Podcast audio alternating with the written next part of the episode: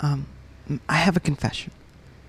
I know I put on a big show with Chip when talking about how cool flying was, and it is.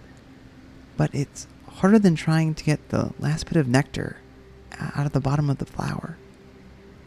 If I'm going to make it through winter, I've got to up my lifting buddies, Thunder and Lightning. Oh, they, those are the names of my wings. The left is Thunder and the right is Lightning.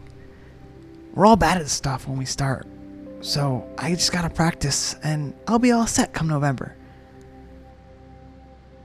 I've been scouting the grounds for, for good flight testing. Lots of crisscrossing branches, low visibility areas, anything to keep me on my toes and hone my craft. And I found this part in the back of the grounds that is unkept, and while it has the perfect balance of branches and straightaways, there are some bad characters back there. The worst of them all is Smath. Originally, she went by Samantha, but she didn't like how many A's there were. I'm not here to judge, so I'll just let you know that she's the meanest ground beetle that could ever make its home on this wonderful estate. I went there a few days ago. It was my first time. I had scoped out the area and thought I had planned a circuitous route from the entrance to the astoundingly wide holly tree.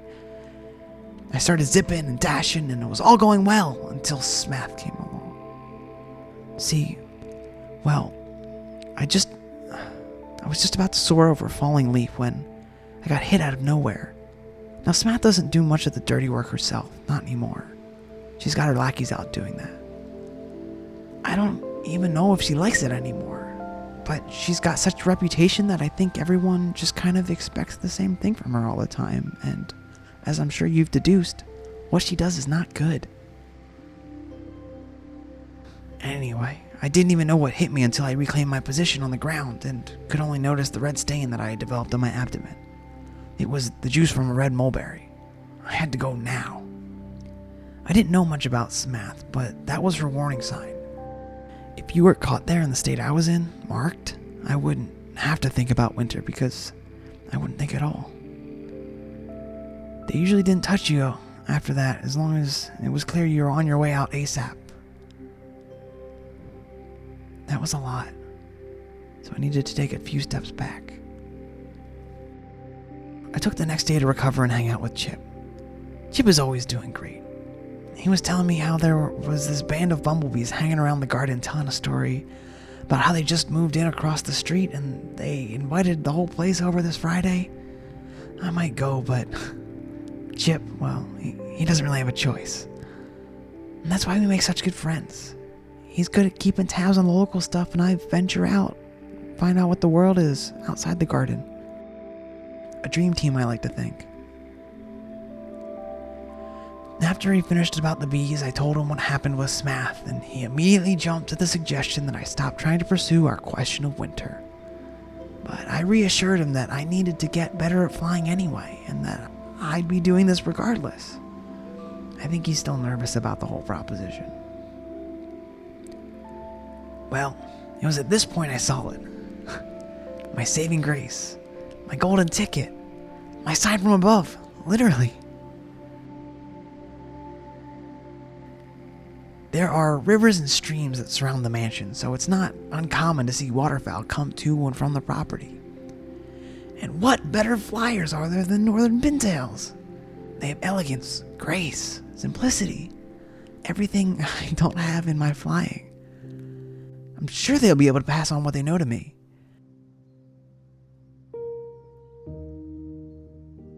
The one I saw is just across from the garden house, so I'm heading over there yesterday. That's how quickly I need to talk to this fellow.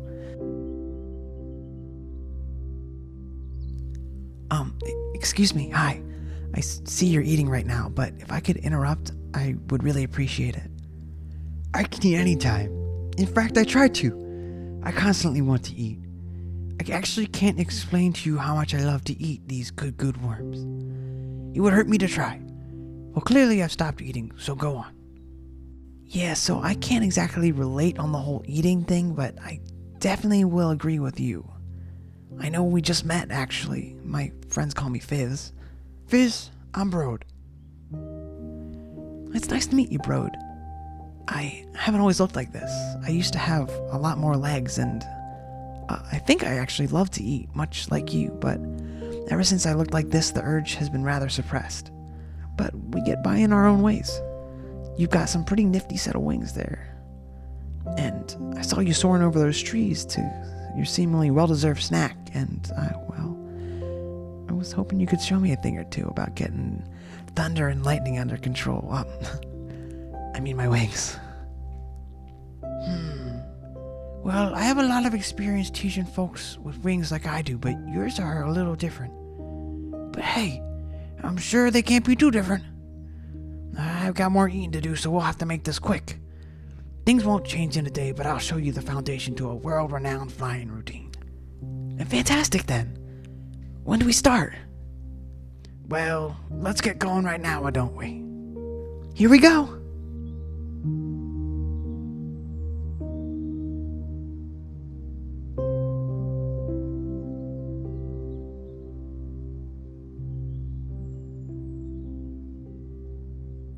Thank you all so much for listening to And the Story Continues. It's been really fun starting this project, and I'm really excited to see where it goes. And if you like it, please feel free to leave a comment or review on Apple Podcasts or Twitter or Facebook, really anywhere. It will help get the podcast out to even more people, and hopefully, it will add more people to our family. All right, before we go, I need to tell you the next Wikipedia article, which is going to be Eliza Clark, who is an author, a Canadian writer. All right, with that, I'll see y'all next time.